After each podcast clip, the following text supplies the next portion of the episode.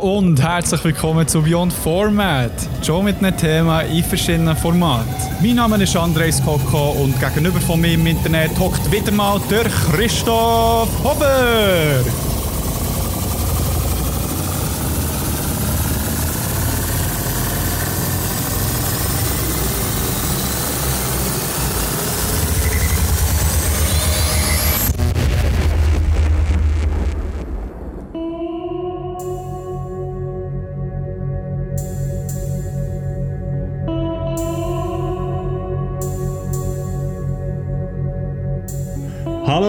Herzlich willkommen zu Beyond Format. Show mit einem Thema in verschiedenen Formaten. Mein Name ist Christoph Hofer und gegenüber von mir im Internet hockt der Andres Koko. Hello! Ja, schön bist du wieder da. Alles klar. Ja, definitiv. Es ist heiß, ich bin schon uhuere am Schwitzen. Darum ähm, bin ich froh, schon ein halbes Cardio-Workout mache mit dem Aufnehmen. Hey, bei mir sind die Storen drunter, die Sonne prätscht, wirklich echt. Das Zimmer ist schon irgendwie so eine, wie eine Sauna. Ich hocke ohne T-Shirt vor dem Computer. Uh, Ja, muy caliente. ja, Ja, hey, apropos hot, ähm, ich glaube, niemand ist hotter als die Jungs von Vlogcast.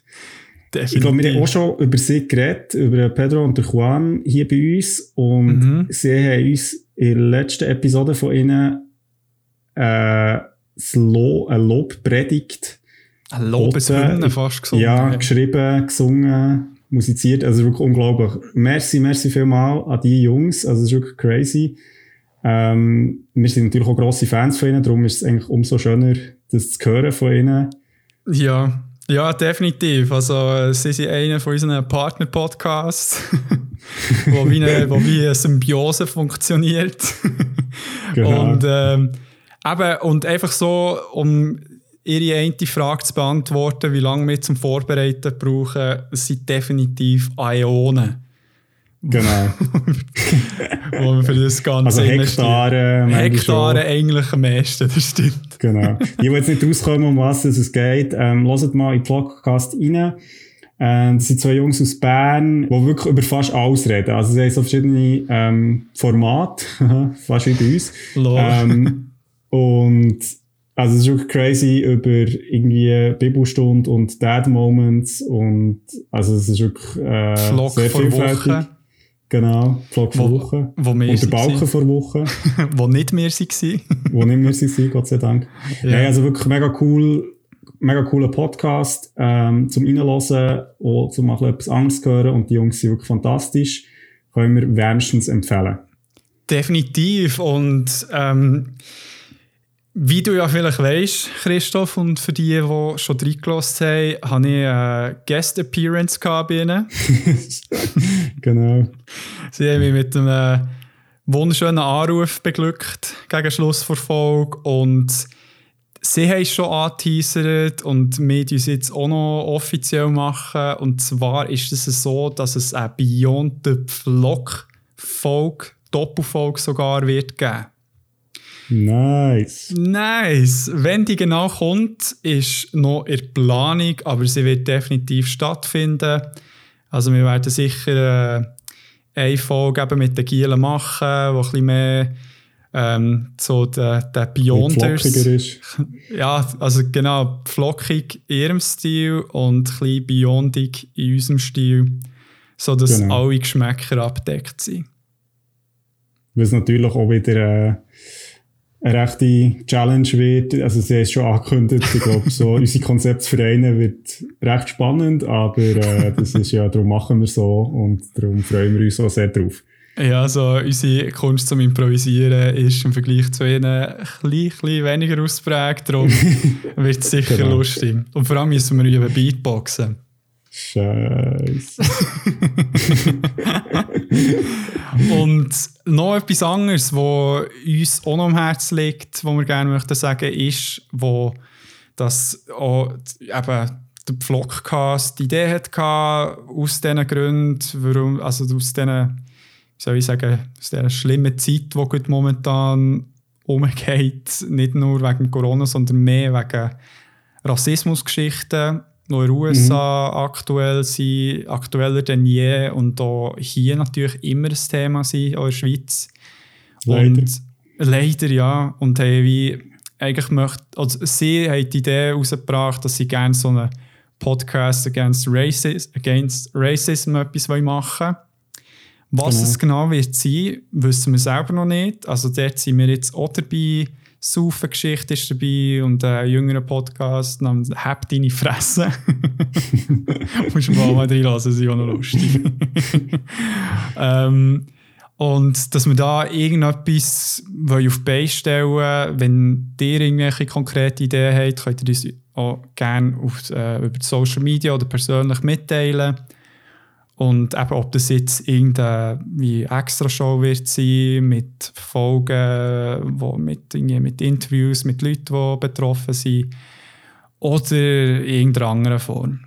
Genau. Ich denke, es, wir sind jetzt noch ein bisschen am Schauen. Äh, wir sind sicher sehr offen. Es ist auch cool, wenn man das irgendwie aus verschiedenen Perspektiven kann beleuchten kann. Und wir haben auf jeden Fall mega Bock, mit all diesen tollen Leuten da irgendetwas zusammen auf die Beine zu stellen.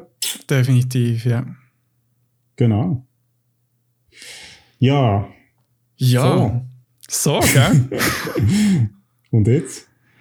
Ja, jetzt würde ich mal sagen, dass ich uns erzählen, um was es heute geht. Hey, ich bin gespannt wie ein Flitzenbogen. Flitzenbogen. Ich gehe nicht fressen, wenn ich da das noch nicht sagen Nein, hört. Für die neunte Episode von Beyond Format haben wir uns ins sogenannte Multiversum gewagt.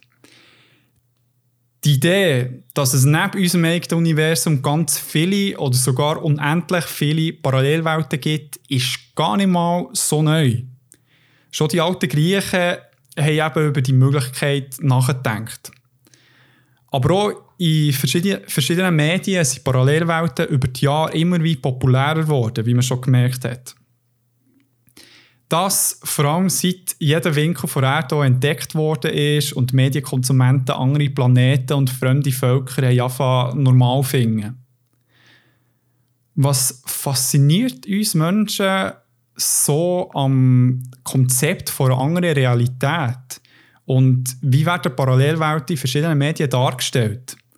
Führen verschiedene Medien auch zu verschiedenen Welten oder sind sich die verschiedenen Realitäten am Schluss nicht doch ein bisschen ähnlich?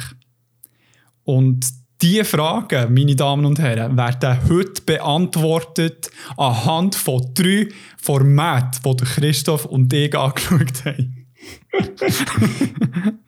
Damn. und zwar hat uns Gregor ein wunderbares, wunderwarmes, wunderbares, wunderwarmes, ja, ein wunderwarmes, ein wunderbares, aber nicht wunderkaltes Game namens Bioshock Infinite. Genau.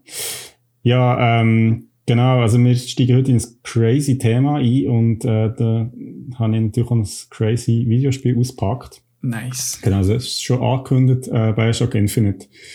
Ähm, von 2013 gleich schon, hä? Ähm, rausgekommen. Ähm, das ist von Irrational Games entwickelt worden und Ken Levine, ähm, der kennt man vielleicht, wenn man sich mit Videospielen auseinandersetzt. ähm, ja. Also, was hat er denn noch? Ja, nein, der ist echt sehr bekannt jetzt für Bioshock-Reihen Mhm, ja, mit mhm. System Shock nicht geschafft. Äh, ah, System voilà. Shock 2 damals, genau. Ah, okay. Ähm, ist rausgekommen für, also, für PlayStation 3, Xbox 360 und PC. Mhm. Und genau, äh, ist der dritte Teil der Bioshock-Serie, äh, wo 2007 mit Bioshock hat angefangen. Bioshock 2 ist 2010 rausgekommen. Ja.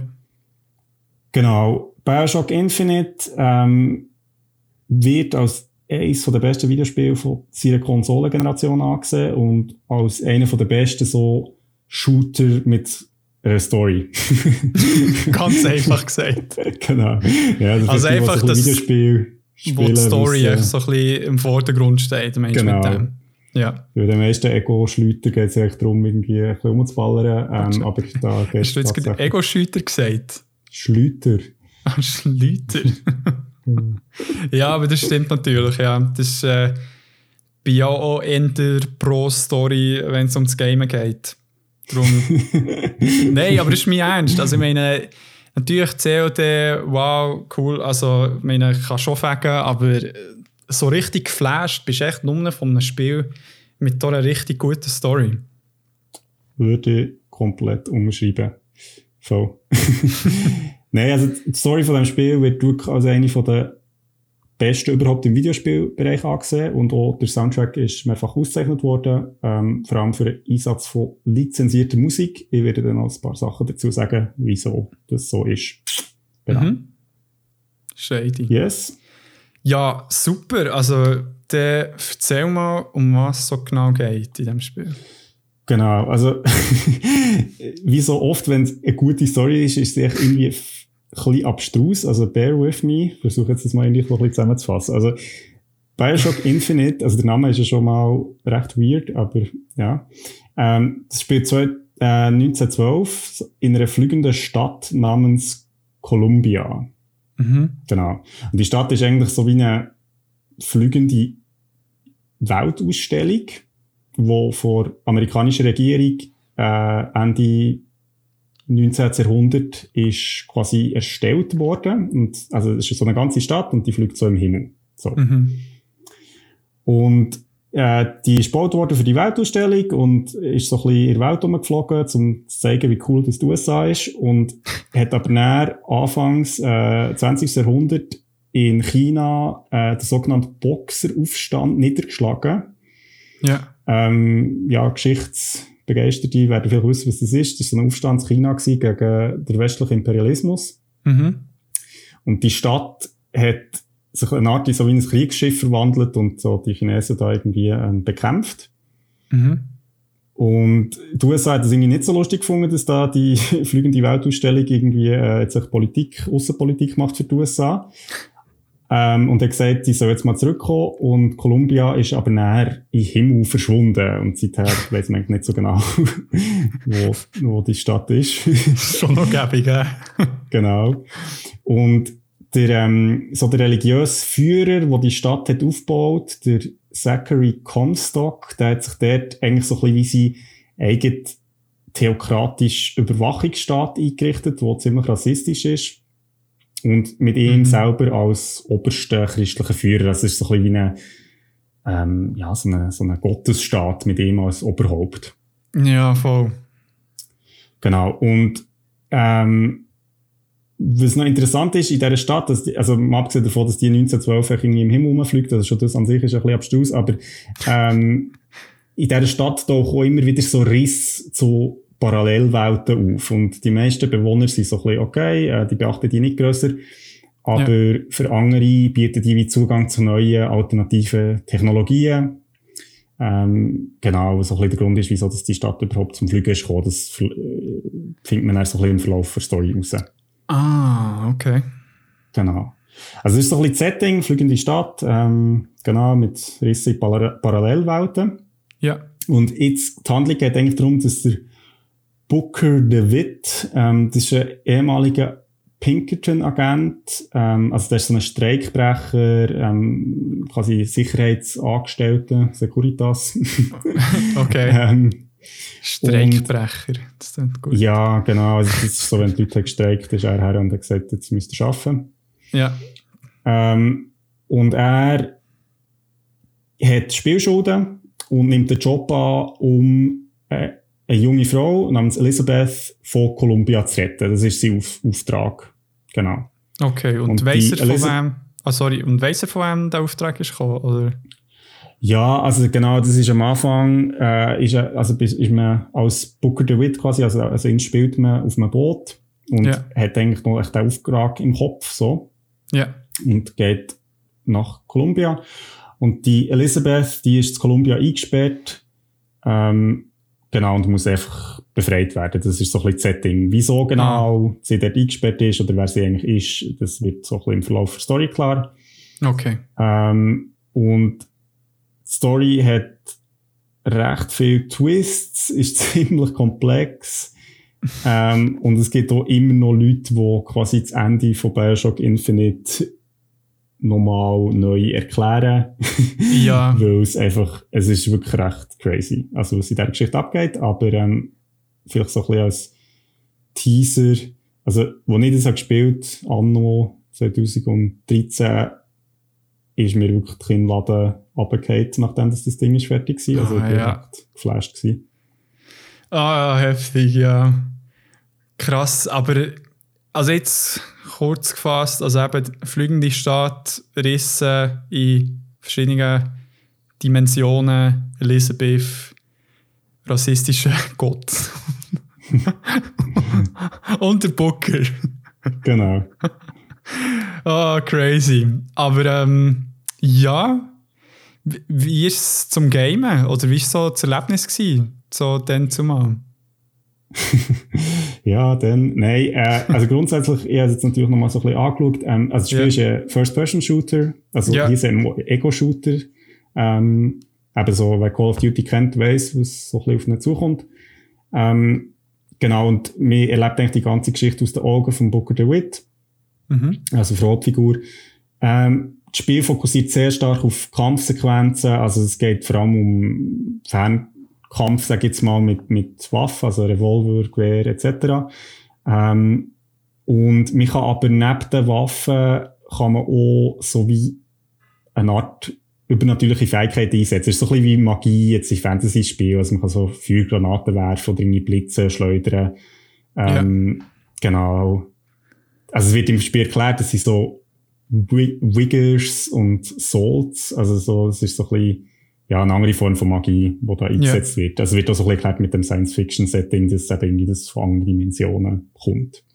Ja. Ähm, genau, und neben dem, also der Kampf ist sehr dynamisch. Ähm, es gibt so, durch die ganze Stadt Columbia gibt es so ein Schienensystem, wo man mit so einem, mit einem sogenannten Skyhook Mhm. sich so kann anmachen kann. Und dann kann man so diesen Schienen entlang gleiten. Es geht auch sehr darum, dass man so wie die Schiene braucht, um Gegner zu flankieren, sich Ja. schnell zu bewegen. Ähm, und weil halt die Stadt fliegend ist, findet der Kampf manchmal schon so auf verschiedenen Ebenen statt, also es wie Level mehrere Stockwerke haben, etc.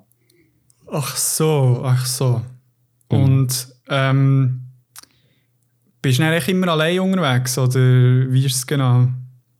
Genau, also das ist so ein bisschen einer von den Kniffen im Spiel. Ähm, nachdem man die Elisabeth mal irgendwie hat rausgehauen, ähm, ist man eigentlich viel mit ihr unterwegs. Die Elisabeth ist quasi selbstständig. Sie wird von einer künstlichen Intelligenz gesteuert, also echt vom, vom Computer, sag ich jetzt mal. Ja. Ähm, unterstützt aber der Booker im Kampf eigentlich mit ähm, Gegenständen, die sie ihm zuwirft, oder Munition. Und sie kann, sie hat die Fähigkeit, die ähm, Riss, wo es quasi jetzt eben zu anderen Parallelwelten gibt, wie zu öffnen, kurzfristig, und dadurch Unterstützung zu holen in Form von irgendwie, ja, einem Geschützstand oder irgendwie einem Hindernis, wo die Gegner, äh, quasi, wo man Deckung kann suchen dahinter. ja. Ähm, also sie unterstützt einen eigentlich im Kampf und ist auch ein grosser Teil der Story eine Begleitung und ist auch eigentlich für die Story sehr ein wichtiger Ankerpunkt, weil man halt wie die ganze Geschichte mit ihr zusammen erlebt. Ja. Genau. Ah. Okay, also, Also, zum Zusammenfassen sehr äh, kampflastig. Ähm, Ja. Es ist, ähm, gibt im Spiel auch kleine Entscheidungen, die man treffen kann, die aber eigentlich an der Story an sich nicht so viel ändern. Also die Haupthandlung bleibt eigentlich gleich. Okay, okay.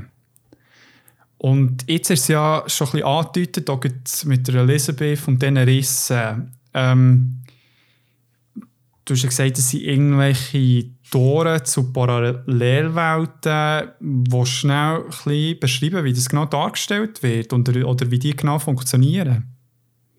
Genau, also es ist recht interessant. Ähm, Bioshock Infinite hat wie von Anfang an, also die, die, der Zugang zu dieser Parallelwelt ist so wie implizit eigentlich immer in dieser Welt vorhanden. Aber Ja. es geht einen Moment, bis man überhaupt das erste Mal so darauf aufmerksam gemacht wird, dass es die Risse gibt. Ja. Und bis dorthin hat man, äh, merkt man einfach so, dass es wie offenbar Einfluss gibt aus anderen Zeiten, weil im Spiel werden, äh, kommen, also kommt viel Musik vor, Ja. ähm, und man trifft immer wieder auf Versionen von Liedern, die eigentlich aus einer ganz anderen Zeit stammen. Also das Spiel spielt eben 1912, aber es gibt zum Beispiel, ähm, also der Song Girls Just Wanna Have Fun von Cindy Lauper kommt vor. Und das ist sowieso, also man nimmt das so ein bisschen wahr und denkt so, okay, weird, aber... Also ja, wie kommt es genau vor? Das wird gespielt von einer Band im Spiel. Also echt so... Echt nebenbei. Also es wird nicht gross erwähnt. Ich glaube, ah. Girls Just Wanna Have Fun kommt sogar auf drei Orgeln. also so, so bu, bu, bu, bu, bu, ähm, so cool. Aber irgendwie, also das ist schon ein erster Hinweis darauf, dass irgendwie etwas nicht ganz stimmt. Und ja. im Verlauf Spiel wird man dann eben darauf aufmerksam gemacht, dass es wirklich Risse zu anderen Parallelwelten gibt. Und das sind die Risse werden so wie dargestellt, so wie, wie eine, wenn man quasi einen Vorhang auf die Seite schiebt und hinten dran ist so wie eine schwarz-weiß-körnige Version von so einem Blick in eine andere Welt quasi. Also echt so wie ein alter Schwarz-Weiß-Film, wo man dann Genau, genau. Wo er wie, wenn man, wenn man aufreißt, wird plötzlich farbig und man ist mhm. quasi in dieser anderen Welt. Und ist man dann, wenn, man da, wenn jetzt der Riss dort ist, ist man dann wie an der gleichen Stelle, einfach in einem anderen Universum oder ist man an einem anderen Ort? Oder ist eben an einem anderen Ort in der Zeit? Ähm, das ist recht interessant. Also die Frage, es ist, zum Teil ist es wirklich genau der gleiche Ort. Ja. Echt zu einer, zu einer, also in einer anderen Version vor Geschichte. Ja. Sag ich jetzt mal. Ja. Ah, ähm, also wie andere Entscheidungen sind getroffen worden. Zum Teil ist man aber wirklich komplett an einem anderen Ort, also irgendwie überhaupt nichts zu tun hat mit, ähm, ja. der, wo man jetzt gerade als Spielfigur ist. Ja. Es ist jetzt aber auch nicht so, dass man eigentlich, also im Spiel innen hat man eigentlich nicht die Entscheidung irgendwie, äh, selber jetzt Risse zu öffnen oder so. Das, die, die Entscheidung wird eigentlich gemacht für einen. Also die Elizabeth, äh, entscheidet das. Mhm, so mhm. ja, also es ist wie scripted, also wenn die das... Genau, äh, genau. Und Aber was in dem Sinn ja. spannend ist jetzt bei dem Ganzen, ist natürlich, dass äh, die Parallelwelten, also wir werden ja später noch über andere äh, Medien reden, wo, wo Zugang zu Parallelwelten bieten, sie sind nie jetzt so irgendwie völlig, also sie sind immer Versionen vor einer realen Welt, sage ich jetzt ja, mal, im weitesten Sinne. Total abstrus. So. Genau, genau. Okay. Aber äh, haben die Risse auch, also hast du ein konkretes Beispiel vom Gameplay her, wie, wie, die, wie man die Parallelwelt, sage ich jetzt mal, äh, kann anwenden in so einem Riss? Genau, also ich habe es vorhin schon so ein bisschen angetönt, also im Kampf wenn man jetzt aber so in einem Kampf ist gegen irgendwie Feinde, ja. ähm, dann kann man, kann Elisabeth quasi Unterstützung holen, jetzt aus, durch so einen Riss. Also, es ist eben zum Beispiel irgendwie, ähm, äh, vielleicht eine Deckung oder, oder eben so einen Schutzstand, den man dann kann benutzen kann. Ah, okay. Also im Kampf. Und die Story ist natürlich so wie der Zugang zu anderen Versionen von Geschichte, eben jetzt, also ohne jetzt hier zu viel spoilern, aber ähm, Geschichte, ja, oder vielleicht schnell Spoilerwarnung. ja, komm. genau. Fire away. Spoiler, Spoiler. Ähm, also Geschichte verläuft nicht linear. Ja. Weg diesen Portal. Also man, man geht auch mal zurück quasi in eine andere Version von Geschichte, einen Moment ja. früher und so. Also es ist, also ja, es bietet natürlich sehr an mit dem Szenario. Ja, okay. Genau. Und jetzt äh, ist ja immer auch eine gewisse, ist immer eine gewisse Konsequenz ja damit verbunden mit der Existenz von Parallelwelten. Genau. Und wie ergibt sich die in Bioshock Infinite?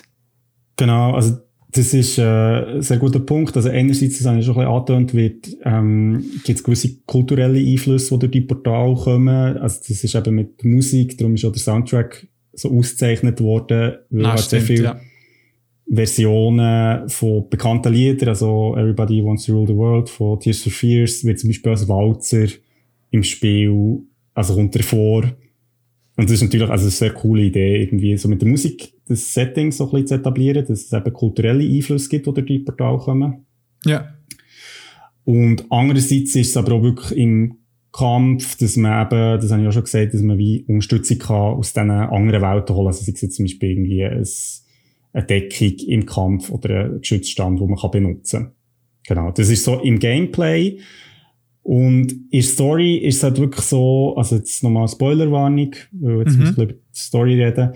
Ja. Ähm, Bioshock Infinite setzt sich sehr stark mit der Frage auseinander, was bedeutet die Existenz von Paralleluniversen für unsere eigene Welt in dem Sinn. Okay. Und genau, und natürlich äh, reist man dann quasi im Verlauf der, der Story auch wieder in andere Versionen der Welt, wo man drin ist, um vielleicht ein Problem zu beheben oder etwas zu ändern. Ähm, genau, also das ist so recht elementar im ganzen Spiel. Okay. Ah, crazy. Also, also aber echt so verwoben miteinander, die verschiedenen Parallelwelten. Und nicht einfach so mehrere Stränge, die parallel halt aneinander vorbeilaufen, sondern wirklich fast genau, wie ein also Netz. Das trifft es mega auf den Punkt. Ähm, Bioshock Infinite macht kleine andere, sage ich jetzt mal, schlägt eine andere Richtung ein als vielleicht andere Medien, die sich mit dem Thema Parallelwelten auseinandersetzen. Also, mhm. wir werden es ja bei anderen Medien noch sehen. Es gibt ja wie so ein bisschen die Ansicht, dass eben irgendwie wie an jedem Entscheidungspunkt gibt es unendlich viele Richtungen, wo sich die Welten weiterentwickeln. Ja. Und quasi das Ende von all diesen Entwicklungen ist schon völlig verschieden. Also die Welten haben wie nicht mehr miteinander zu tun, außer vom gleichen Ausgangspunkt. Ja. Ähm, und das, was bei Bioshock Infinite passiert, ist eigentlich, dass die Welten zwar sich also dass es wie verschiedene Versionen gibt von verschiedenen Welten anhand von einer bestimmten Entscheidung, aber dass die sich auch wieder finden. Also im, im Spiel wird sehr viel von Constants und Variables gesprochen, also Konstanten und Variablen. Und was sind eben okay. die Konstanten und was sind die Variablen? Also was ändert sich und was bleibt konstant. Ah. Und in dem Zusammenhang ist es auch noch recht spannend, weil der Titelsong von Bioshock Infinite ist uh, Will the Circle Be Unbroken. Das ist so eine christliche ja, Ballade, also Chorsang eigentlich. Oder? Gospel, ja. Ja. Ähm, wo übrigens so von ganz vielen, also der ist recht alt, ähm, der ja. Song. Und das, also der, der Song textlich, also jetzt von den Lyrics her, ähm, stellt sehr viele Fragen, die auch bei, äh, bei nicht verhandelt werden. Also mit der Hauptfrage natürlich, will the circle be unbroken? Ja. Wird der Kreis mal ganz oder nicht? So. Hm. Damn. Genau, also wir sind recht schon jetzt so deep drinnen. Recht ähm, meta, ja. Voll, also es ist wirklich crazy, darum eben, wie gesagt, man muss sich auf das Spiel einladen, aber wenn man es macht, dann wird man recht äh, reingesogen. Und yeah. was auch noch interessant ist, also neben der ganzen Paralleluniversum-Geschichte, also was mir jetzt so ein bisschen aufgefallen beim Spielen, und auch hier nochmal fette Spoilerwarnung, ähm, was im Spiel gesagt wird. Also es gibt so bestimmte wie der Auftrag, wo der Booker eigentlich am Anfang bekommt oder auch yeah. bestimmte Wörter bedeuten im Spiel etwas ganz anderes, als man am Anfang denkt. Und das finde ich, habe ich, also finde gibt es in wenig Medien, dass man ja wie, wie Doppeldeutigkeit von, von einem Auftrag nutzt, ja. um eigentlich auch der Spieler, oder, also jetzt in dem Fall der Spieler, aber vielleicht auch der Leser oder Zuschauer oder was auch immer. Spielerin, Leserin. Genau. ähm, eigentlich auf eine falsche Fährte zu locken. Und das wird in diesem Spiel wirklich meisterhaft gemacht, weil es so ah, limitiert ist und man keine Sekunde so darüber cool. nachdenkt, dass ja der Auftrag, den man hat, eigentlich etwas ganz anderes könnte bedeuten. Ja. Okay. Ah, also der ist echt noch so, weil ich weiß es noch vom Bioshock 1 mit dem Would You Kindly, das ist ja genau, auch schon so genau. in die Richtung gegangen, aber beim Infinite, Inf, Infinite, nein, warte schon. Infinite. Infinite. ähm, haben sie noch eine Schippe draufgelegt und echt gut, ähm, dass man jetzt fast alles in Frage muss äh, stellen, was gesagt wird. Ja, genau, und es ist auch noch cool. Also ein Beispiel, eben Spoilerwarnung für die, die es noch spielen ähm, Es geht sehr viel um das Wort Cage, also Käfig auf Englisch. Ja. Ähm, Im Spiel und wir denken immer so, ah, Käfig und, und frei sein und das ist so das Thema von dem Spiel. Und ja. gegen das Ende vom Spiel findet man raus, dass Cage eine Tonabfolge ist, also C-A-G-E.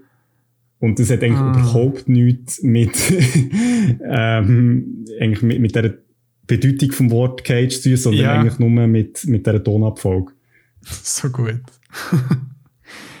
oh, mega gut. Ähm, ich, Ja. es ist eben schon mega lang her, wo es ich gespielt habe. Also eben auch, glaube ich, äh, dann 2013 oder so, ich weiß auch nicht. Mhm.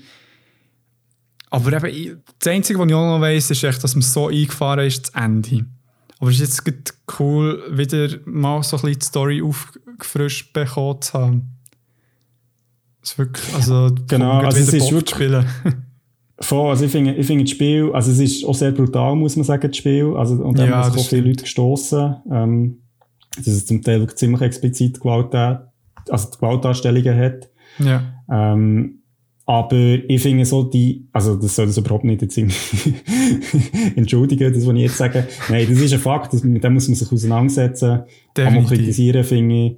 Ähm, das Aber- Spiel andererseits sehr gut macht, finde ich, aber ist, ist ähm, ja, sich wirklich die, die Story und, und auch die, die Story von diesen zwei Figuren, also zwischen ähm, Elizabeth und Booker, Ja. ähm, sehr einfach äh, ja irgendwie noch im Spieler oder der Spielerin ja mitzugeben. Also es ist noch interessant, ich habe jetzt so in Recherche für ähm, Bioshock Infinite auch noch gesehen, das habe ich nicht gewusst, dass der Ken Levine, also der Creative Director quasi, wo, wo, die Story ähm, hat geschrieben oder Großteil davon, ist Ja. ähm, ehemaliger Theaterregisseur Ah. und er hat ähm, mit ähm, Troy Baker und der Courtney äh, Draper, also das sind die beiden Sprecher, Sprecherinnen für äh, Booker und Elizabeth, ja, ähm, ja, hat er, wenn sie die Aufnahmen haben gemacht hat er ihnen eigentlich nicht erzählt, was in der Story passiert. Also er hat ihnen immer nur sehr spärliche Informationen gegeben,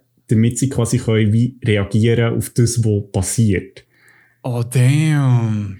Und also es ist eine recht abgefahrene Art, also, sag ich jetzt ja. mal, so ähm, Aufnahmen zu machen für ja, so ein Multimillionenprojekt. Ja, also, haben sie den, jetzt war nicht, der Tro- Troy Baker, der sieht man ja nicht, oder? Der, der spielt äh, den Booker, oder? genau, genau. Aber ist ja also auch motion captured worden, oder was? Ähm, pff, das weiss ich, also ich nehme an, sicher, sicher eine Form von Motion Capturing gebraucht. Meistens, Ja. also das weiss ich jetzt auch aus quasi anderen Produktionen, meistens sind die Sprecher nicht die, die Motion Capturing machen. Das sind zwei Okay, vielleicht Personen. früher nicht so, aber heutzutage eigentlich schon. Also es kommt sehr darauf an, was es ist, ja. ja voll. Also, äh, weil jetzt zum Beispiel, ähm, äh, also ich weiss jetzt nicht, bei Metal Gear, wo wir bei der letzten Folge besprochen haben, ist es nicht so gewesen. Ja, aber, aber das ist schon ein anderes altes Spiel. Aber Ja, auch irgendwie bei genau. God of War beim letzten, Last of Us, Ja, stimmt. Und, bei, äh, bei, ähm, Uncharted. Ja, und da äh, Detroit Become Human. Ja, der da. Es Ja. ist, glaube ich, heutzutage noch ein rechter Trend, weil auch die Schauspieler sich nicht mehr schade sind, auch das Ja. zu machen. genau. Hey, riesig, Krigu. Liegt dir noch irgendetwas am Herzen zum Spiel? Hey, go out there and play it. Ja, Nein, es ist es ist wirklich so wirklich- gut. ähm, eben, Soundtrack finde ich genial. Ähm, eine recht eigene Welt. Mhm. Eine Parallelwelt. Mhm. Ähm, Nein, und ich glaube, wenn man so ein bisschen auf Steampunk steht, oh ja, das ist natürlich so ein Thema. etwas, Ja. wo kann begeistern. Die Dampf äh, antriebenden Herzen lässt schlagen. Genau. Gut, äh, dann würde ich sagen, dass wir zum nächsten Format über äh, durch den Riss gehen, über Parallelen. ja, Ja, du bist ja in ein ganz anderes Universum aufgebrochen. oh, warte, ich habe noch das Fenster auf. Sorry.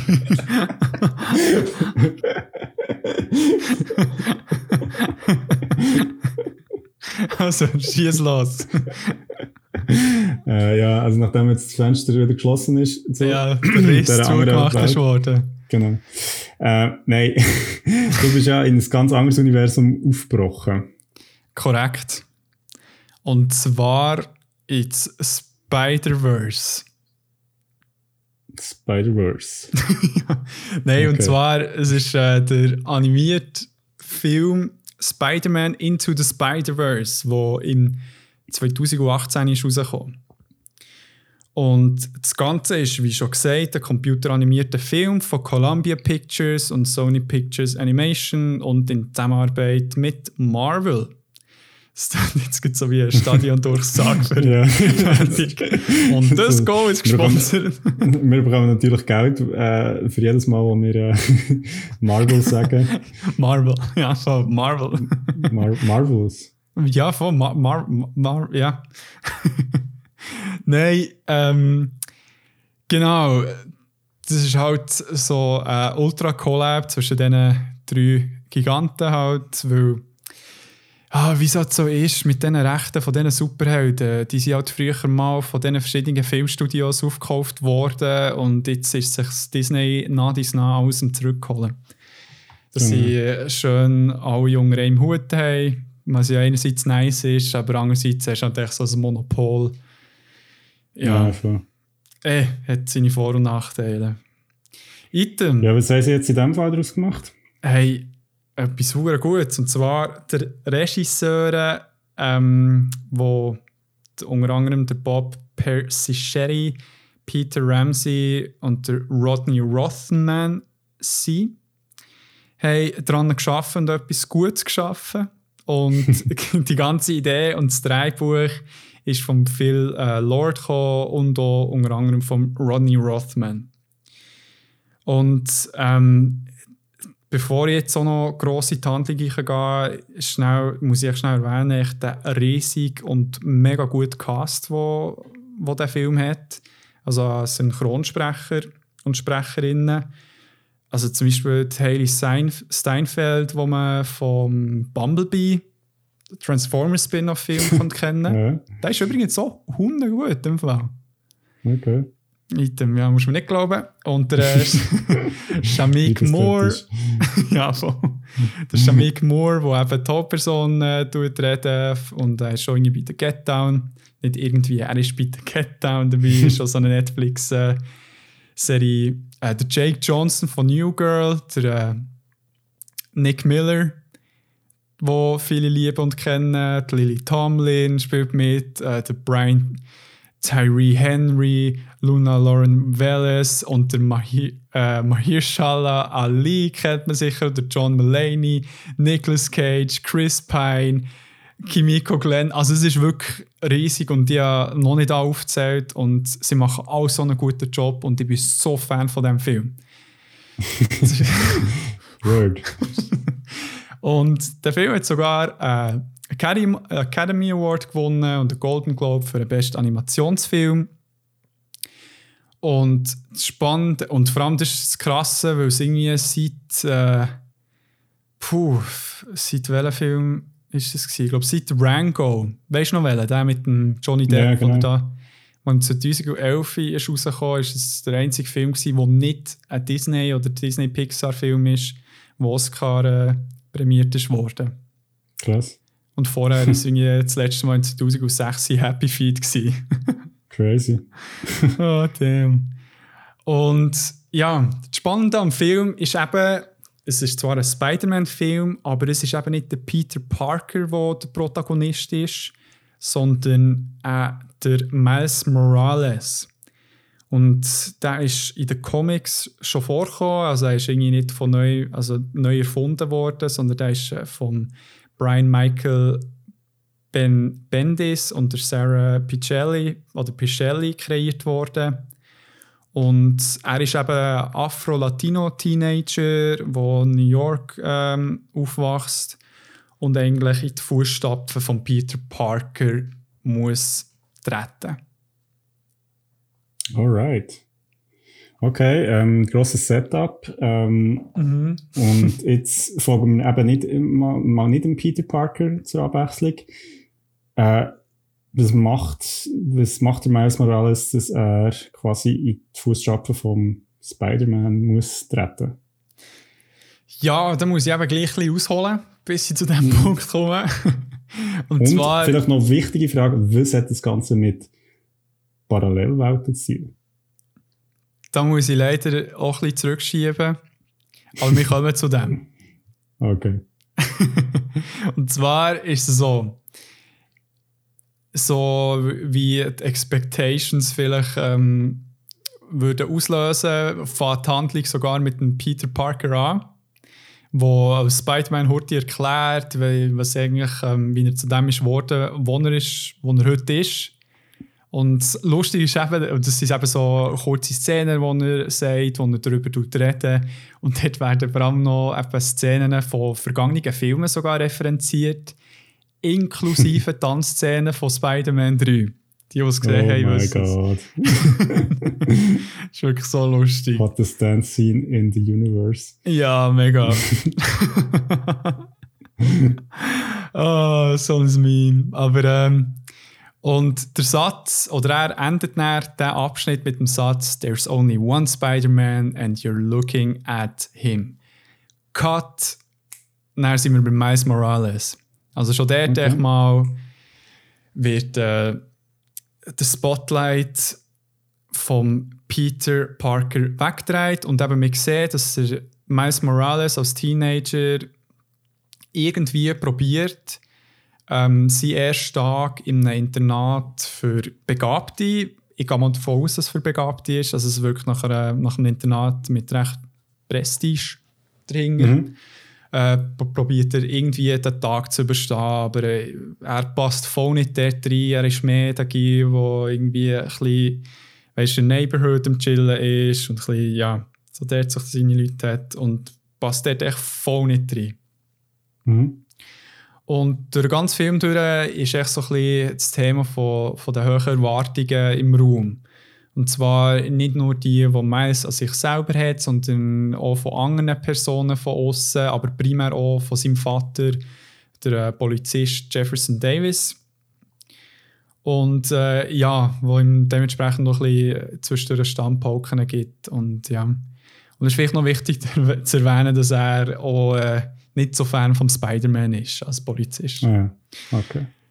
Genau. Und auf der anderen Seite haben wir so ein bisschen wie als Gegensatz zum Vater haben wir ähm, Miles sein Onkel, der Aaron Davis, der im Vergleich zu seinem Vater eher ein bisschen gelassener ist und auch ein bisschen, ähm, ja, man hat das Gefühl, er ist vielleicht ein bisschen delinquenter unterwegs, aber man weiß es noch gar nicht so recht. Aber ähm, er hilft dem Miles mega fest, nach, nach seinem ersten Schultag ein abzuschalten und geht mit ihm dann auch an eine verlassene U-Bahn-Station, um das Graffiti zu sprayen. Wo, und das ist eben eine rechte äh, Leidenschaft von Miles. Okay. Genau. Und dort wird Miles von dieser sagenumwobenen radioaktiven Spinne gebissen Mhm. Und bekommt dort durch das die spinnenähnlichen Kräfte, die man ähm, aus vorderen Filmen kennt. Also aus den Spider-Man-Filmen oder Comic-Serien, was auch immer. Alright. Und ja, aber er tut es gar nicht erst gross registrieren und auf dem Rückweg vom, von dieser verlassenen U-Bahn-Station kommt er aus irgendeinem Grund an einen Ort her, wo er so einen unterirdischen Teilchenbeschleuniger sieht. Also im Film nennen sie es einfach der Super Collider. Also das ist so ein Teil, wo man wo durch die Schweiz durchgeht, echt da, wo man so Photonen, glaube ich, durchschießt. Ja. Aber, oder?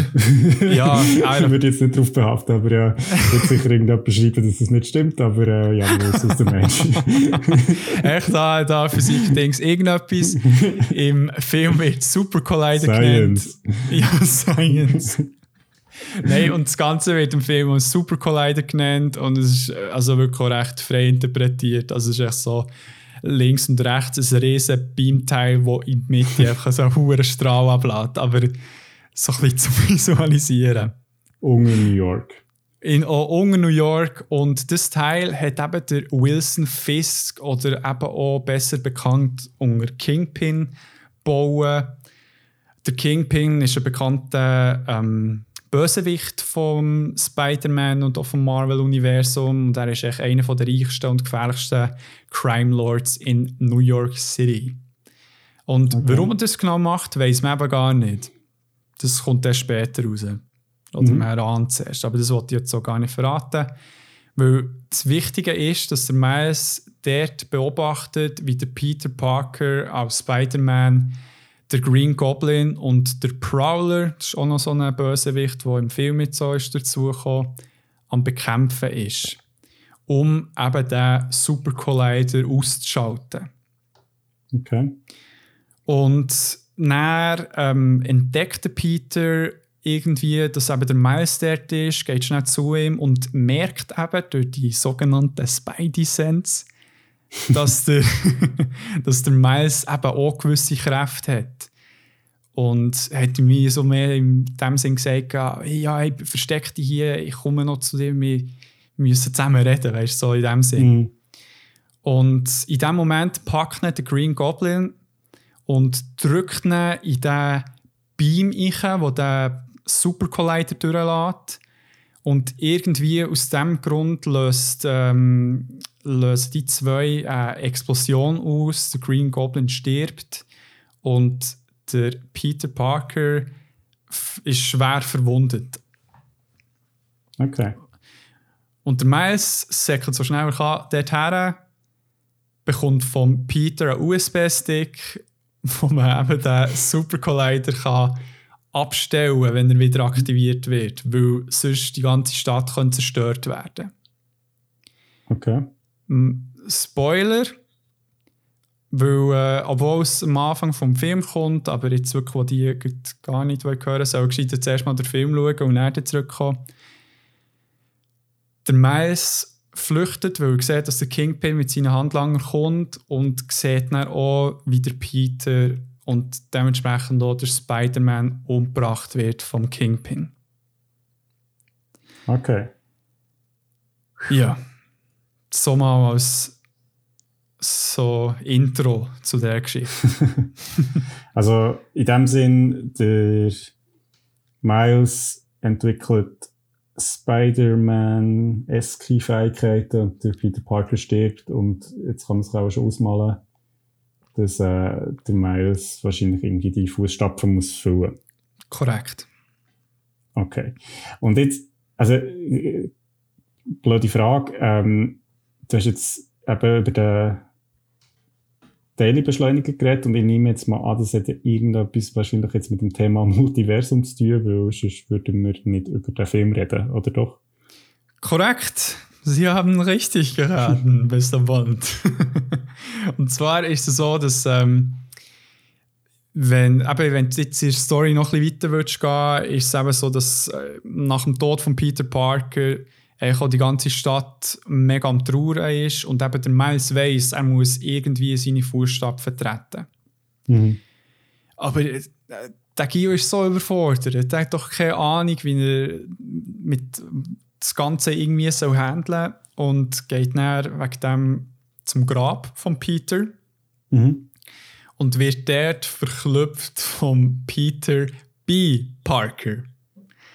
Okay. Und der ist wiederum eine so ein ältere Version und so ein ausgelogtere Version vom Spider-Man aus einem anderen Universum, findet man dann raus.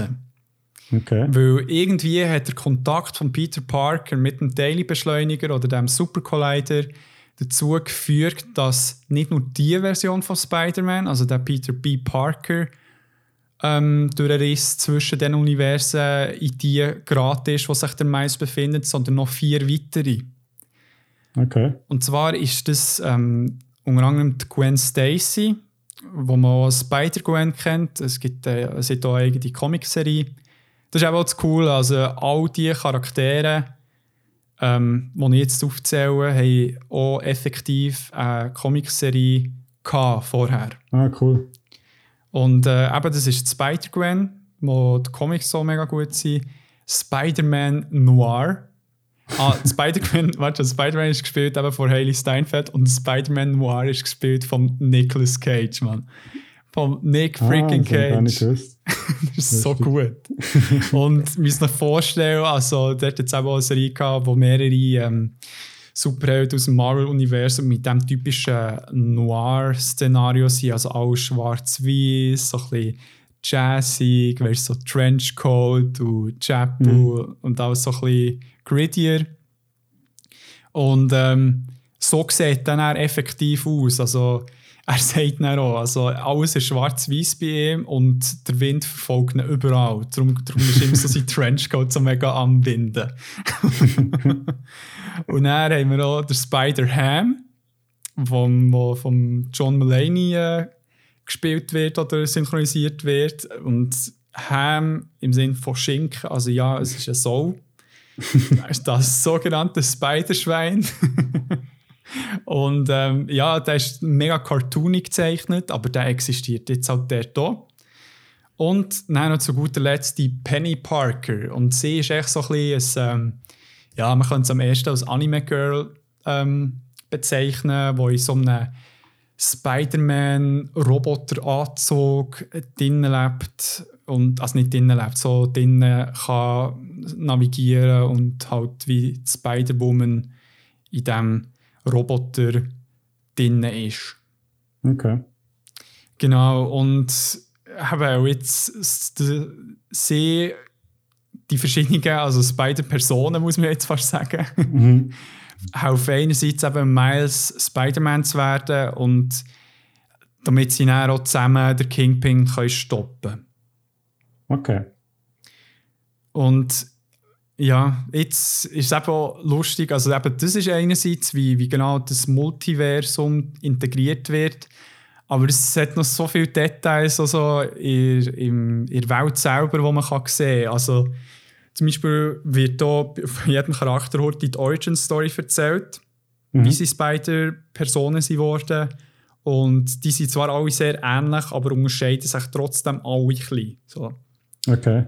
Und was noch viel lustiger ist, also in der Welt selber, also gibt es. Es ist eben so, dass sehr wahrscheinlich die Welt von Miles oder das Universum nicht so dem von uns entspricht, weil so Marken wie Coca-Cola heißen dort Coca-Soda. okay. Und ähm, dann gibt es ähm, ja den Film ähm, Shaun of the Dead mhm. vom Edgar Wright. Genau. Und auf, im Times Square sieht man so ein Filmplakat mit Dusk Till Shaun. Und das ist echt genau gleich Film, einfach mit Vampiren anstatt mit Zombies. Und ähm, verteilt über den ganzen Film sieht man so viele so Sachen. Also, also Mischung zwischen Dusk Till Dawn und Shaun of the Dead. ja, genau, genau. Okay. Und eben, es wird mega cool umgesetzt, auch in kleinen Details und ähm, ja. Okay. Also, und das heisst jetzt eben die, diese, die verschiedenen Spider-Leute, jetzt auch in der, in der Welt von Miles. Also, ich nehme jetzt mal an, die wollen ja auch, auch wieder zurück. Also, beziehungsweise, also, mal abgesehen davon, dass die Welt von Miles jetzt ein bisschen andere ist, gibt es noch weitere, also, gibt es so im Verlauf vom Film wieder quasi Übergänge wieder in eine andere Parallelwelt. Also, oder ich finde das nur eine Stadt, dass es quasi so der, das Fenster gibt zwischen diesen zwei oder verschiedenen Welten. Mhm.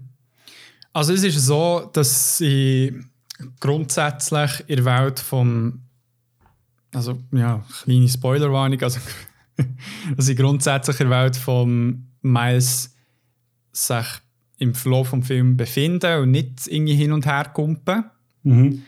Aber das Ding ist eben, dass mit der Zeit die Spider-Personen, die außer Miles anfangen zu glitschen.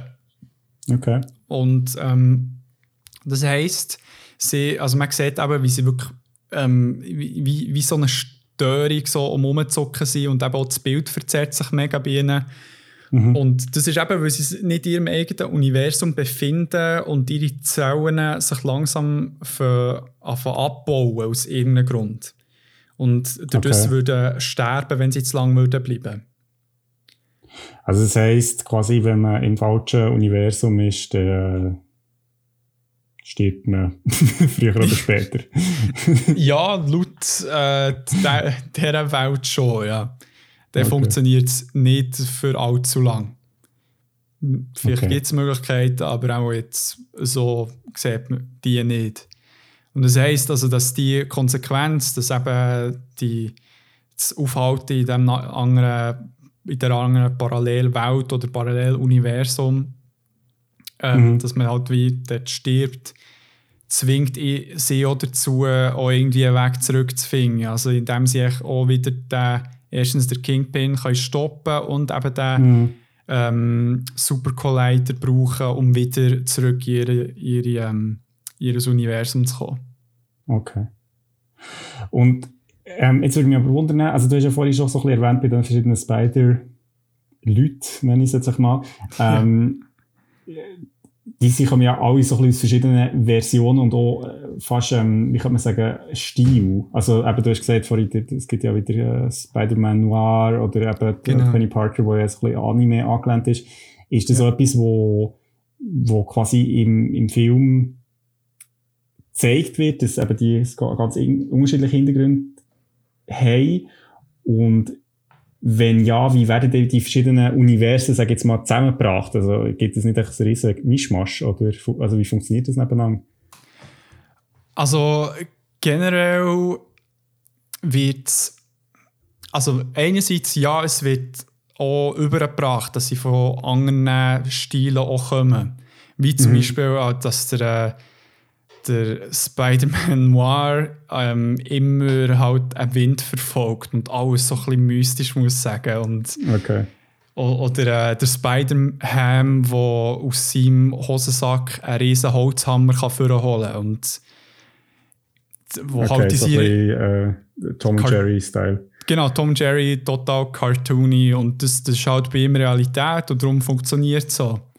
Oder eben auch die, ähm, Penny Parker, wo halt mega in diesem Anime-Style gezeichnet ist und ähm, weißt also es ist, es ist mega cool und spannend zu sehen, wie gut es irgendwie funktioniert, so verschiedene Stile in einem Raum zu sehen. Okay. Weil sie interagieren auch miteinander und es funktioniert irgendwie. Also, Weißt also das, das finde ich so das Coole dran, wie sie das umgesetzt haben. Weil ich, ich kann dir jetzt so gar nicht so präzise sagen, was genau daran ist, dass es geht. Mhm. Weil, äh, ich hätte jetzt gesagt, weil sie sich einfach wie. Es ist wie einfach etwas, was man so annimmt, also weißt, so annimmt, so wie es ist, und sie mhm. brauchen so als humoristisches Mittel. Mhm. Wie zum Beispiel, dass jetzt der, der ähm, Spider-Ham so einen Hammer rausholen kann und ja, oder irgendwie, keine Ahnung, so einen Amboss heute schnell jemandem auf den Ring kann schiessen und halt die anderen nicht, weil sie halt nicht aus einem Cartoon rauskommen. So. Okay. Also es ist eigentlich quasi, kann man sagen, dass jetzt in diesem Film eigentlich die Herkunft aus diesen verschiedenen Paralleluniversen wie für verschiedene Fähigkeiten sorgt. Das, ähm, ja, kann man so sagen. Also jetzt beim Spider-Ham ist wirklich das beste Beispiel für das, bei den anderen, die, die anderen sind sich halt ein bisschen näher. Mhm. Weißt so vor Art und Weise, wie sie mit der Welt interagieren. Spider-Ham äh, Spider ist halt eine kleine Ausnahme. Okay. Und ich finde es auch mega komisch, so ernst über äh, Spider-Ham zu reden. das ist so absurd. Ah. Spinnenspeck. Spinnen, ja wirklich, man. Spinnenspeck. Äh, Schinken, nicht Speck. Schinken, ja, Schinken. Schinken. Spider-Bacon. Das ist, ein, ja. das ist ein Zungenbrecher, Spinnenschinken. Ja. Spinnenschinken. Ja. Aber eben, es, ist, es funktioniert sehr gut und ähm, sie sind sich dort auch mega treu geblieben im Stil, weißt auch in Miles Welt selber. Aber du siehst noch so Ausschnitte aus den verschiedenen anderen Welten. Es hat mhm. sogar auch einen Kurzfilm nur vom Spider-Ham, wo okay. ähm, Anschluss vom Film eben ist gekommen. Oder, oder auf der Blu-ray hat man es können sehen.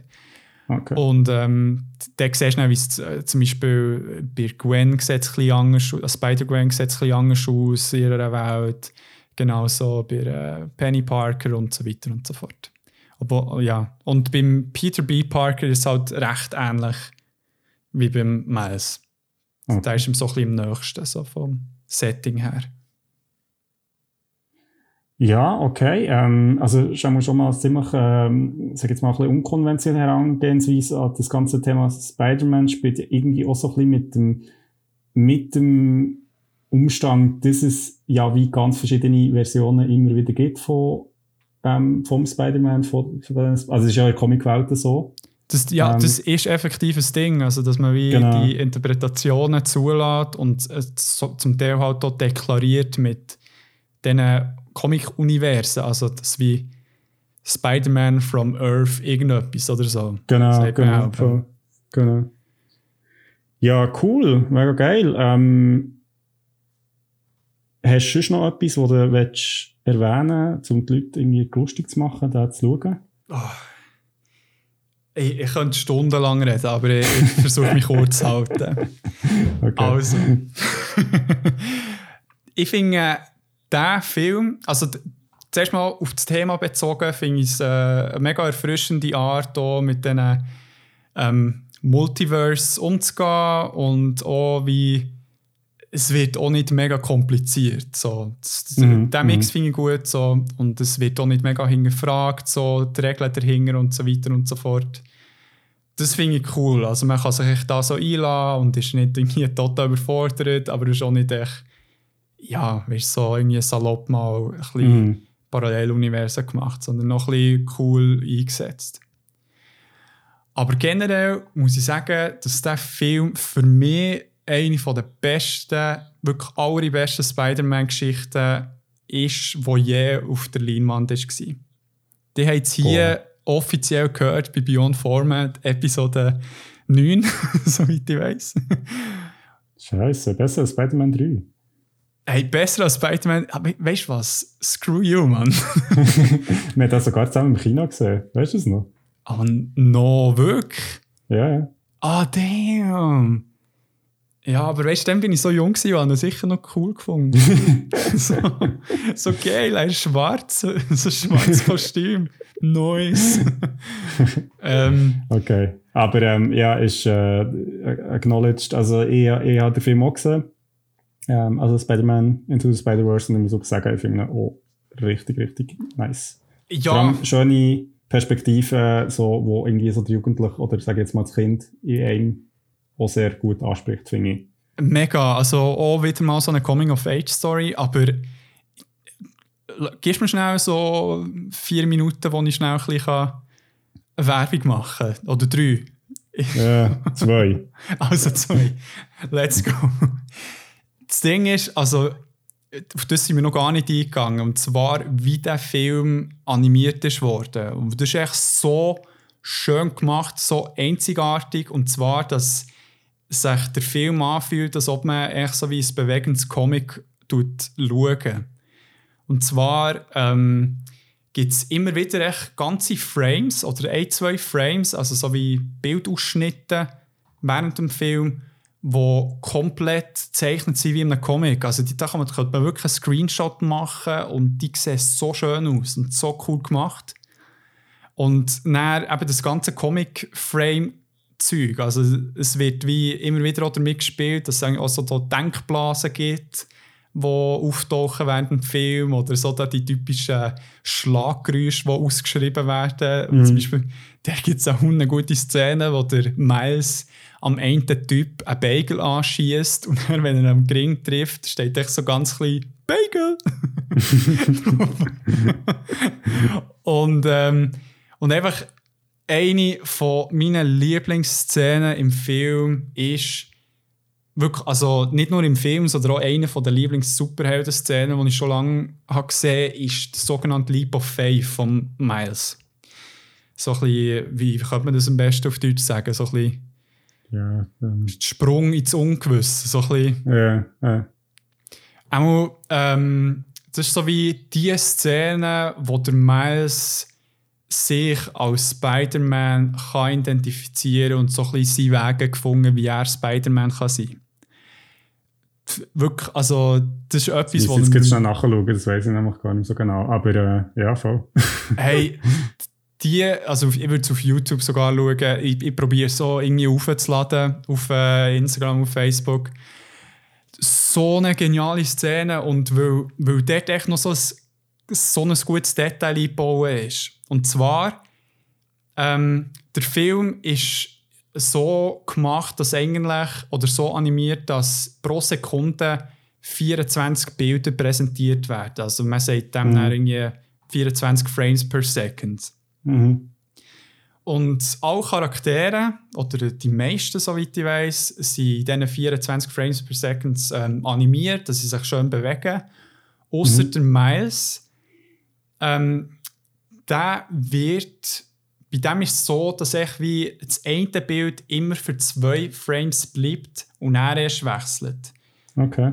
Und das löst dann eigentlich ähm, so eine gewisse wie soll ich sagen, äh, Schlagsigkeit, Topatschigkeit aus in seiner Bewegung. Alles so ein bisschen ungeschme ungeschmeidig, kann man das sagen? Mhm. Ja. ja, ja. Und, ähm, und das läuft dann über, die, über einen ganzen Film bis zu dem Leap of Faith, wo er eben sich selber als Spider-Man endlich spürt und er dann in seiner vollen Pracht und mit seinen Moves den Sprung ja, macht. Lustig und der ist dann auch bei den 24 Frames per Second. Und das ist so gut gemacht. Wirklich, oh, ich liebe den Film.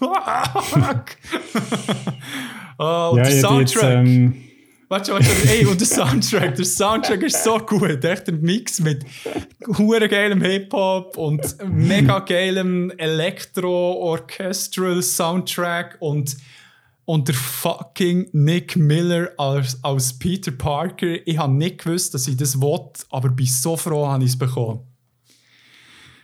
Mike Drop. Das ist, äh, das ist doch ein Abschluss. Also, ich glaube, die, die jetzt noch nicht überzeugt sind, ähm, nein, ich gehe noch schauen, ich habe ihn wirklich auch mega cool gefunden. Ähm, ich finde auch das ganze Setting von dem Film ist sehr erfrischend, weil es eben, ja, auch ein bisschen, finde ich, gut mit Miles ähm, als Figur einfach ein einen anderen Fokus setzt auf das ganze Superhelden-Thema, wo ja doch schon auch recht, sag ich jetzt mal, von so White Guys ähm, ja, voll. prägt wird. Also das, von dem her sehr, sehr cool, ähm, eine andere Perspektive mal irgendwie auf das Thema Superhelden dumm gesehen und auch auf das Thema Coming of Age, ja. ähm, wo in dem Film auch sehr gut umgesetzt ist.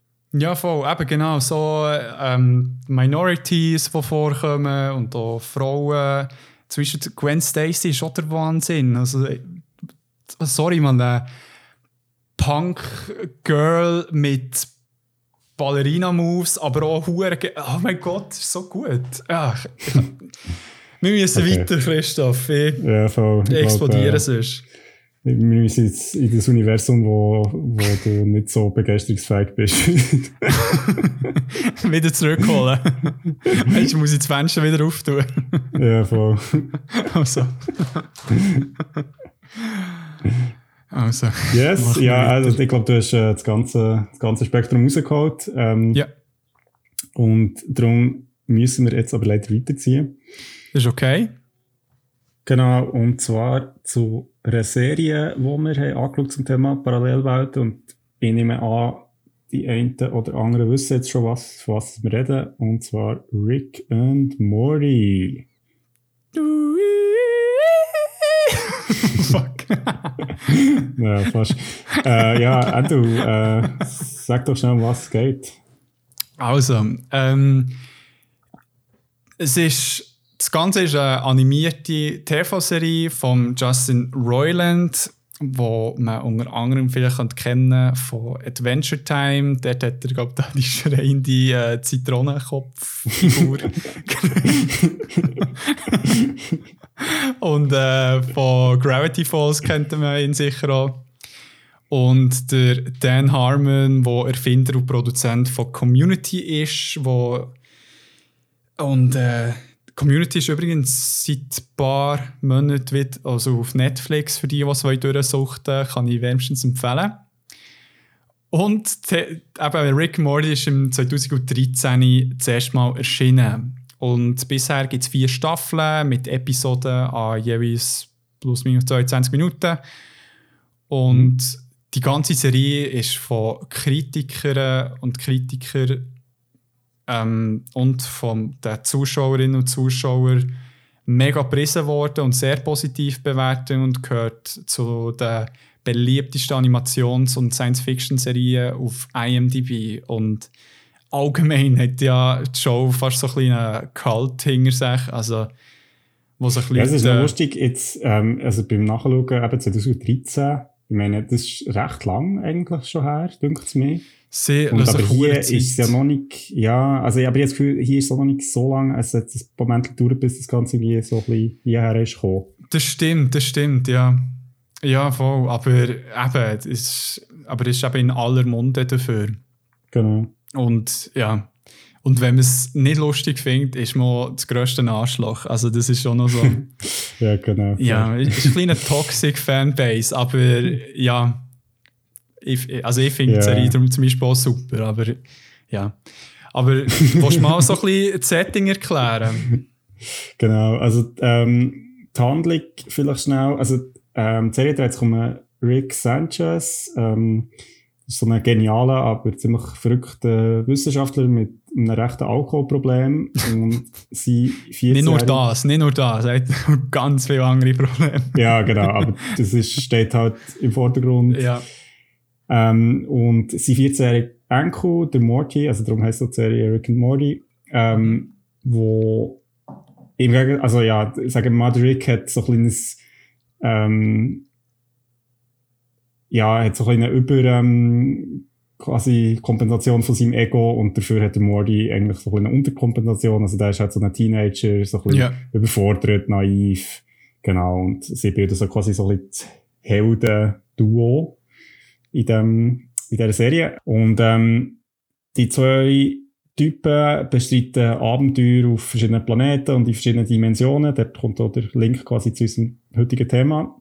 Mhm. Und das Ganze ist so ein bisschen eingebettet in so ein bisschen das amerikanische Familiensetting. Also, wer irgendwie schon mal Simpsons hat gesehen oder Family Guy oder so, der wird wissen, um was es geht. Also, der, der Rick wohnt quasi mit der Familie von Morty zusammen. Der Rick ist der Vater von, von Beth, also von Mutter. Ähm, Mhm. und, und dann gibt's noch den Jerry, das ist quasi der Ehemann, und äh, Summer, das ist die Schwester von Morty, die ein bisschen älter ist als er. Und die sind so ein bisschen wie, ich sag jetzt mal, der Realitätsverbundene Gegenpol zu so ein bisschen den abstrusenen Abenteuer von Rick and Morty, wo halt auch so irgendwie crazy Abenteuer erleben. Und Beth, Jerry und Summer sind so ein bisschen die amerikanischen Durchschnittsbürger. Ja, auch sicher am Anfang ist es definitiv so. Genau. So, ja. Also das ist so ein ein Szenario. Ähm, Mhm. Genau, also ich meine, Rick and Morty ist ja wirklich per Definition, also schon in der ersten Folge geht es zack ab, irgendwie ein paar verschiedene Dimensionen.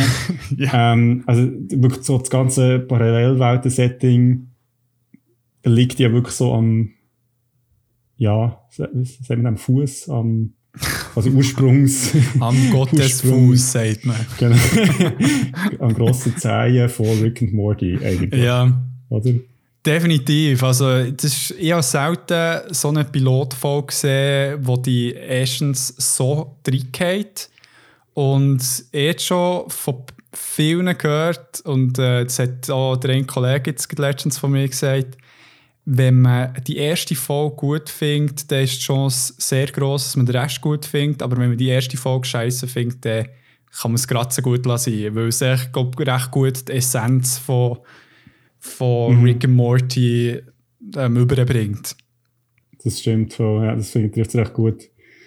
Ähm, ich meine, jetzt dort auch wieder die Frage, wie werden die Parallelwelten in Rick and Morty dargestellt?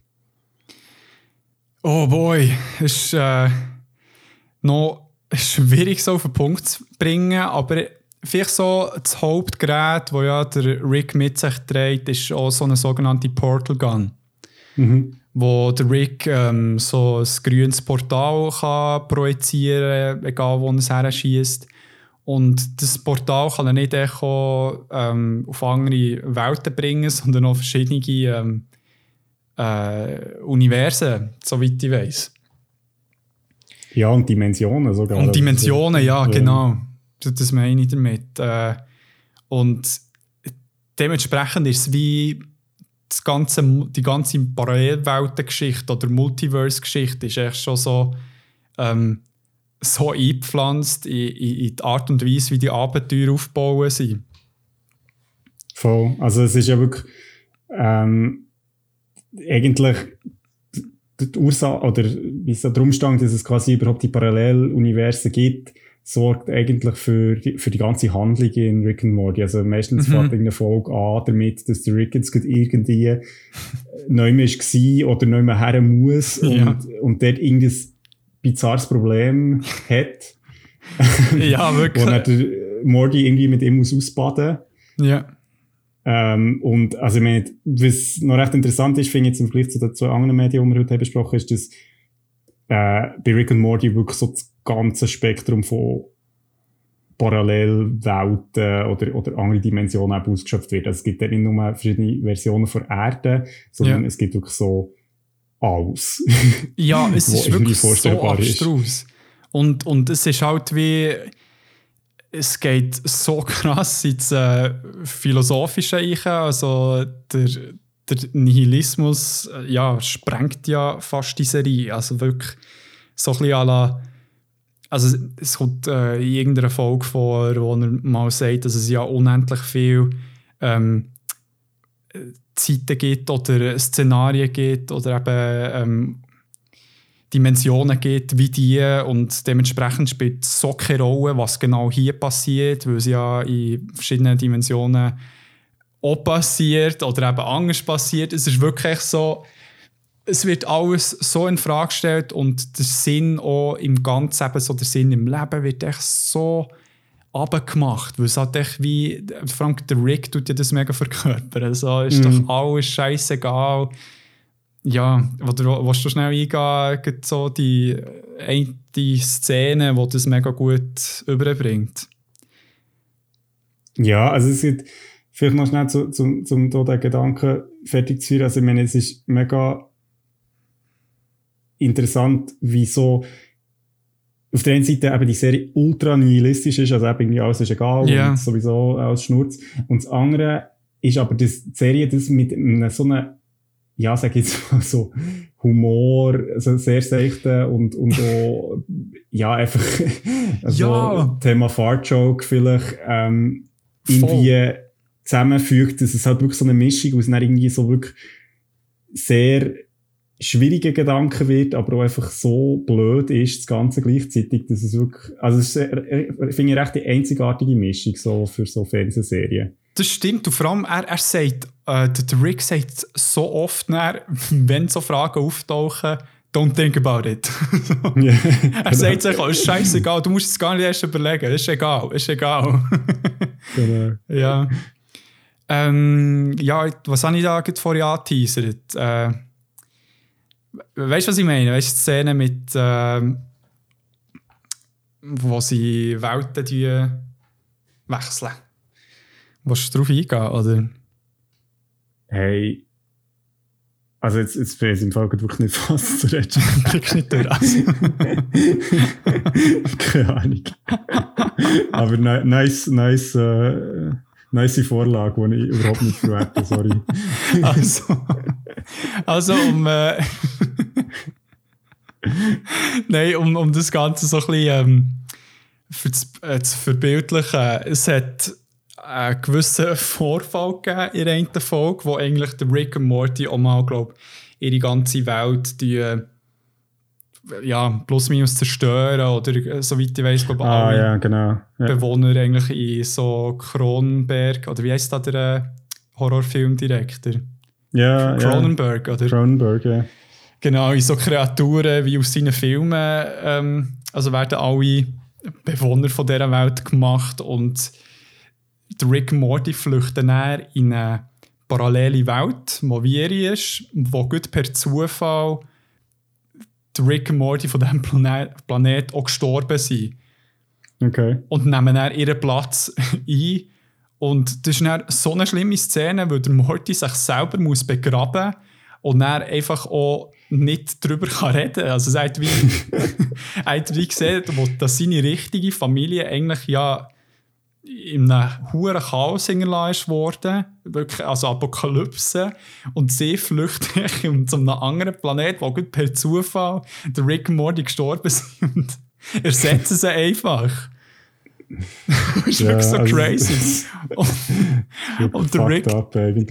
wirklich so leid. Und der Rick, also, dem ist ja, der hat es schon so zwei, drei Mal gemacht. Also, oh. Nein, also. Ja, das ist wirklich crazy. crazy. Ja. Puh, also ich, ich weiß nicht. Ich, weil ich, ich feiere es eben mega, gut den Mix zwischen äh, diesen schwierigen Fragen, aber dann mit so einer Gleichgült äh, Gleichgültigkeit, ich kann es nicht sagen, Gleichgültigkeit, Gleichgültigkeit. ähm, entgegenzugehen, finde ich, mit, eben mit so wirklich Fart- und Dick-Jokes, finde ich so lustig. Und irgendwie, also mir sagt es eben mega zu, aber ähm, du bist der, glaube ich, ein bisschen anderer Meinung. Ja. Ja, du, also ich habe jetzt mal wieder ein bisschen geschaut. Ich muss sagen, also du hast ja vorhin gesagt, äh, man schaut die erste Folge und weiß eigentlich schon recht gut, ob einem das passt oder nicht. Ich finde, mhm. ich muss ganz ehrlich sagen, ich, ich bin jetzt nicht, also Rick and Morty ist jetzt nicht etwas, was ich schaue. Ich finde es, ja. ich kann es verstehen, so, also es ist jetzt so, ich finde es jetzt nicht echt langweilig, aber ähm, ja, es ist jetzt nicht meine Welt. Also ich finde jetzt so die Absurdität finde ich recht witzig. Also es ja. ist ja wirklich, und ich finde auch so die quasi kreative Freiheit, die sie sich nehmen, eben, dass echt alles möglich ist. Ja. Und sie auch in mega verschiedene Welten gehen und so. Aber ich muss ganz ehrlich sagen, dass halt auch so, das Tempo ist extrem hoch, es ist crazy. Also es ist wirklich so, ja. sie halt irgendwie 22 Minuten irgendwie äh, abstruse Geschichten erzählen. Und es ist lustigerweise, wenn ich es jetzt wieder habe geschaut, ist so wie, es kommt nicht von ungefähr, dass das Ding auf Adult Swim lang ist gelaufen. Also, also, ähm, oder äh, Gang noch.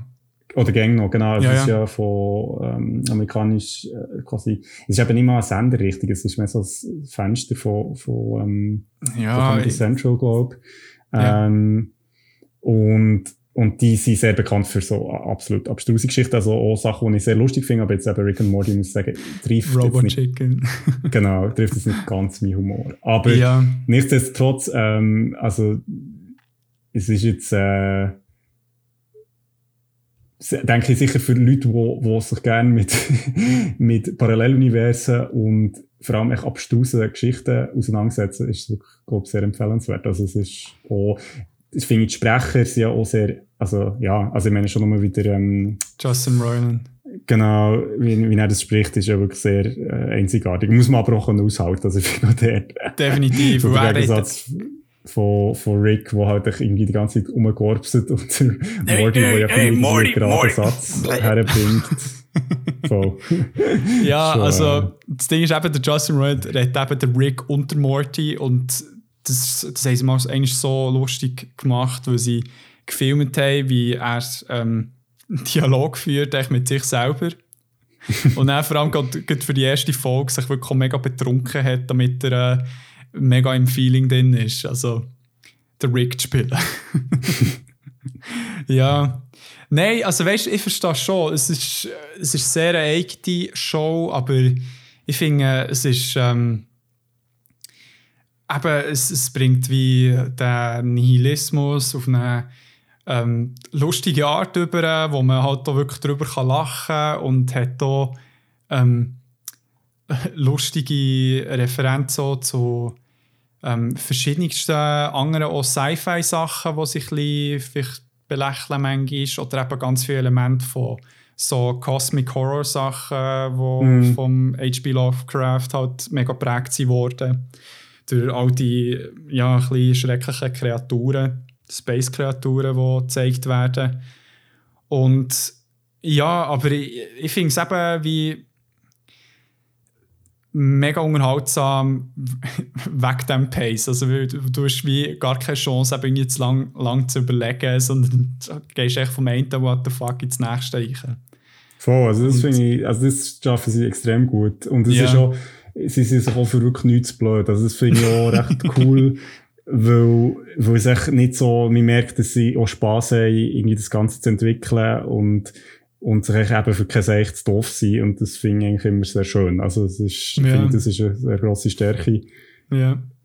Genau, von dem ganzen, von dem ganzen Ding. Und, du hast ja am Anfang auch schon gesagt, ähm, sehr erfolgreich drinnen wirklich so ihre eigene Welt schaffen. Also ich meine, das ist schon krass, wie, wie populär das Ganze ist. Hey, mega. Also, ja, muss fast ein bisschen darüber lachen, wie, wie ernst äh, wie ernst die Fanbase manchmal ist. ist. Ja. Also weißt so, la, ja, man muss halt schon einen gewissen IQ haben, damit man die Serie aufnimmt.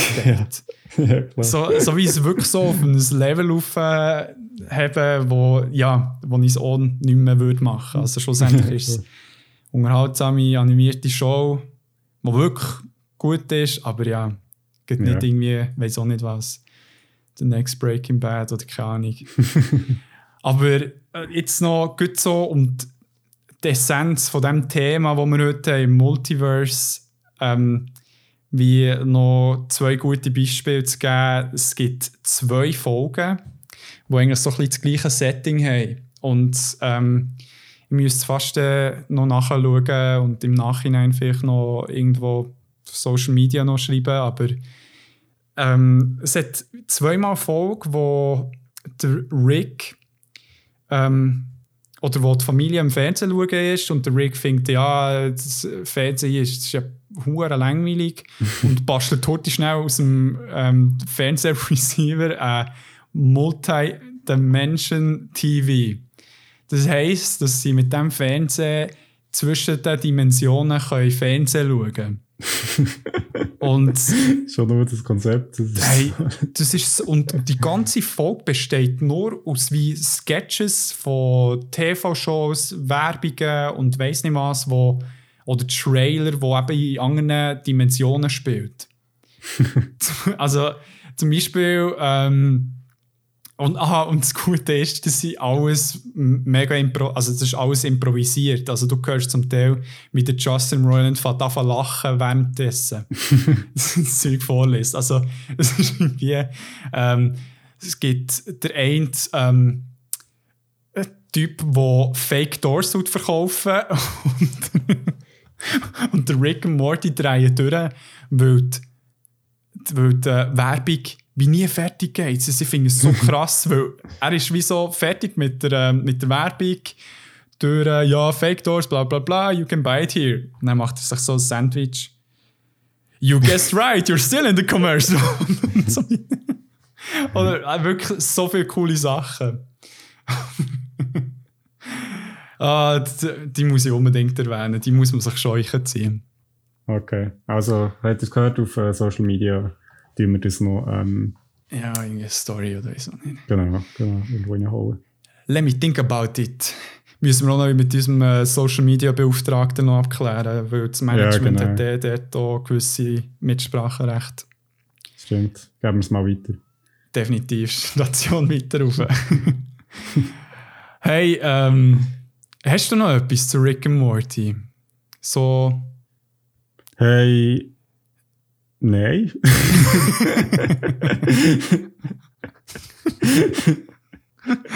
cool. Nein, dann ähm, können wir doch in unsere Schlussdiskussion.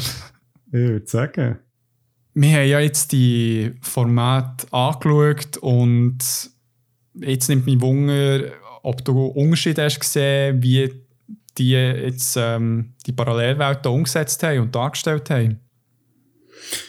Ja, ähm, also es ist tatsächlich so, dass finde ich schon jetzt bei diesen verschiedenen Medien es Unterschiede gibt. Also ich finde Bioshock Infinite und auch Spider-Man Into the Spider-Verse haben so ein einen limitierten Ansatz, finde ich jetzt, was so Parallelwelten angeht. Also, meine, weil, man sieht halt bei Rick and Morty, dass halt sehr viel möglich ist. Und ja. ich glaube, das ist auch gut das Problem, sobald man irgendwie mit Parallelwelt oder Multiversum schafft, ja. dass man halt wie, dass echt alles möglich ist. Also, und das ist halt wie irgendwie so dort so ein kleiner, ja, sag jetzt mal, äh, ein Bereich zu finden, wo halt irgendwie, äh, nenne ich dich, komplett abstrus wird. Ja. Das ist recht eine Challenge.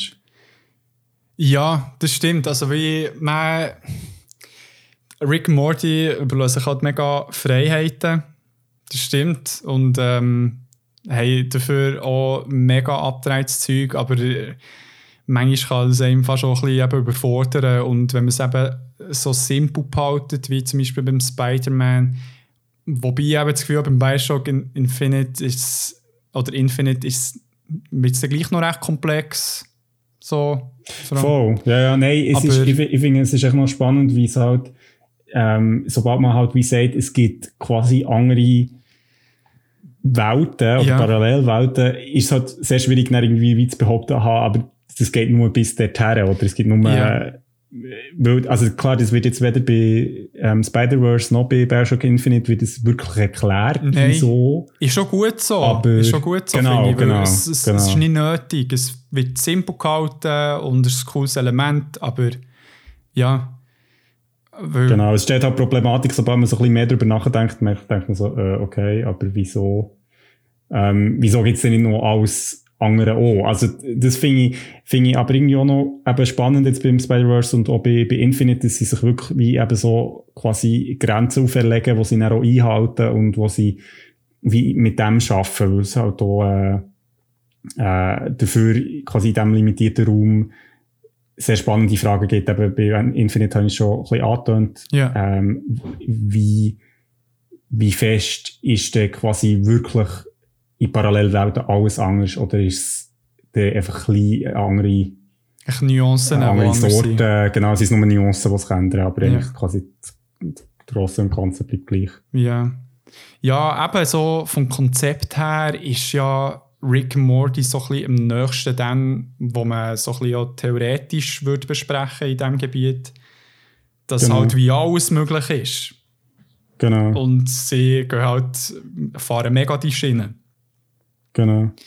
Und Es ist noch lustig, mir jetzt auch noch fasziniert jetzt bei diesem Thema, ist, dass auf der einen Seite Parallelwelten mega so ein gäbiges Tool sind, wo du halt kannst sagen, okay, es gibt halt so einfache Lösungen für irgendwelche Mhm. Probleme, oder eben, jetzt gehen wir halt echt schnell in eine andere Dimension, also mit Rick and Morty spielt ja sehr mit dem, aber das Problem ist halt, dass es dann sehr komplexe auch Probleme generiert, weil, Ja. weil so die, wenn eben alles möglich ist, dann ist eben alles möglich. Und das ist dann irgendwie auch wie ein Problem. Also ich glaube, so aus Storytelling-Perspektive sind Parallelwelten nicht unbedingt nur nützlich, sondern können auch sehr hinderlich sein. voll, aber äh, Rick and Morty, die hat dort äh, dann recht mal, mal die, ja, eben so wie, ist doch eh egal, Schienen fahren, weil es ja, Ja, voll, voll. Wahrscheinlich funktioniert es auch wegen dem so gut. Ja. Auch irgendwie wie, genau, weil, sie- sich gar nicht darauf einlassen. don't think about it, don't think about Genau. it.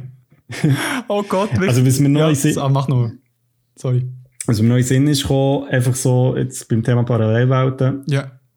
Und das ist jetzt ein kleiner Spoiler zum, ja, ich darf so den Namen vom Dings gar nicht sagen. Okay, wenn ihr nichts über andere Medien hören dann springt jetzt zum Schluss. Ähm, nein, es gibt, es gibt ähm, ein Videospiel, ähm, Witcher 3, also es Ah. hat eigentlich überhaupt nichts mit der Handlung zu tun, aber ähm, es Ja. gibt dort so einen ganz kurzen Moment, wo man mal so wie in einer Science-Fiction-Version quasi von der, ja, von dieser Welt irgendwie unterwegs ist. Ja, ist bei den Büchern eben auch so.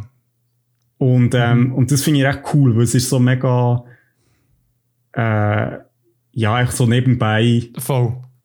legt man in einem Fantasy quasi Setting noch schnell so die Möglichkeit her, hey, das könnte auch, es gibt auch, in dieser Welt gibt es so Science-Fiction-Welten und das ist alles miteinander verbunden und das finde ich recht schön, weil es eigentlich so etwas ist, wo, ja, wo man, wie gesagt, es gehört ja nicht zusammen, das sind zwei ganz verschiedene Ja. Settings. Das finde ich recht cool, also ich finde, dort sind so, ist die Möglichkeit von so einem Multiversum eben sehr reizvoll. Finde ich auch, ja. Finde ich definitiv auch. Ähm, Es öffnet halt so ein bisschen das Fenster zu noch anderen Möglichkeiten. Das Ja, so ein ja. zusammenfassen. Ja, das stimmt, das stimmt. Und ich habe schon coole Gedanken. Irgendwie, so, das hat ja jeder mal sich überlegt, ja, so was wäre, wenn Fragen wie zu beantworten.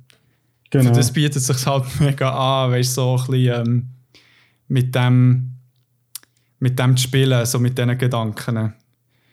Und ähm, t- zum Beispiel auch die Community hat dort auch eine sehr coole Folge, wo sie mit einer Folge fünf verschiedenen Szenarien haben gezeigt. Also wie so innerhalb von einer Folge Okay. fünf Szenarien durchgespielt und jede ist ein bisschen anders. Also, oder eben Okay.